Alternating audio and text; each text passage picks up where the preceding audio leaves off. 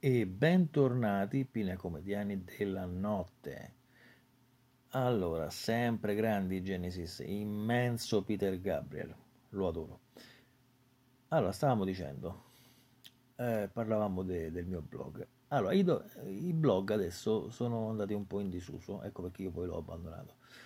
La gente legge quasi tutto sui social, eh, i giovani poi hanno mode velocissime. Facebook, che per quanto mi riguarda ha soppiantato il mio blog, cioè io scrivo lì adesso, e per i miei figli, che hanno 14, 16 e 18 anni, eh, per i miei figli Facebook è roba da vecchi. cioè, io sono un, antiquato.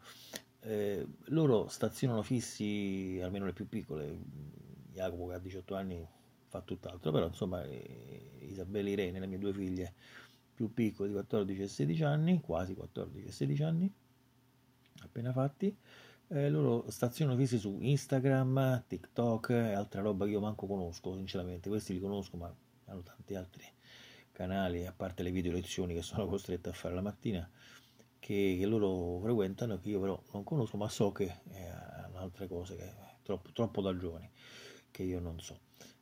Allora, quello che mi meraviglia smisuratamente, eh, invece, a parte i giovani che fanno, è Twitter questo social che veramente io ha un successo galattico, lo utilizzano tutti, ma io proprio non ho mai, non mi è mai piaciuto. Eh, I politici lo usano con disinvoltura per comunicare qualsiasi tipo di news. E se dovesse scoppiare la terza guerra mondiale, Trump ce lo farebbe sapere con un tweet. Io ci ho provato a seguire Twitter per un po', ma l'ho trovato quasi subito di una noia mortale. Che vi devo dire? Sarò strano io. Comunque, se visto come una specie di serbatoio di ultime notizie, allora si capisce che Twitter è utile, è utile ai giornalisti perché da lì trovano le notizie aggiornatissime, perché appunto i diretti interessati le scrivono lì come prima cosa e quindi è, meglio che seguire ANSA o Associated Press, è tutto in tempo reale, figo no? Eh, tu vai lì, tac, e sai tutto subito in tempo reale. Poi dopo c'è chi scrive sulle agenzie e poi dalle agenzie i giornalisti si ispirano e, e scrivono i loro articoli inventando spesso un sacco di cose. Perché poi le notizie sono molto molto mm, stringate. Appunto un tweet non mi ricordo quante battute prevede ma poche e quindi devi scrivere una cosa tac eh, in, in, poche, in poche parole. Allora adesso che facciamo? Ci ascoltiamo Turn of the Century dei mitici Yes. Io spero che vi piacciono gli Yes perché io li adoro voi adesso vi mettete comodi e, e vi ascoltate questa traccia.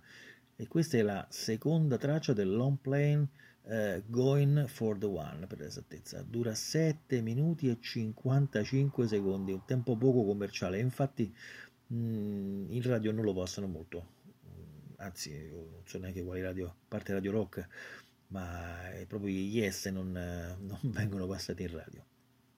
E, e, perciò noi lo facciamo perché a noi non ce ne importa niente di, di chi appunto sta lì legato a fattori commerciali, questo mio play, questa mia playlist, questo mio eh, podcast unito alla playlist non ha nulla di commerciale, tutto solo per puro divertimento e mio diletto, quindi posso anche permettermi di mettere una eh, di mandare un, un pezzo che dura quasi 8 minuti Ah, tra l'altro, eh, questo sistema che stiamo utilizzando permette agli ascoltatori e agli amici, insomma, chi sta ascoltando, eccetera, anche di interrompere, andare avanti, voglio dire, non è costretto a sentirselo tutto. Io però vi consiglio di sentirvelo tutto quanto perché Turn of the Century è un pezzo magnifico di Yes.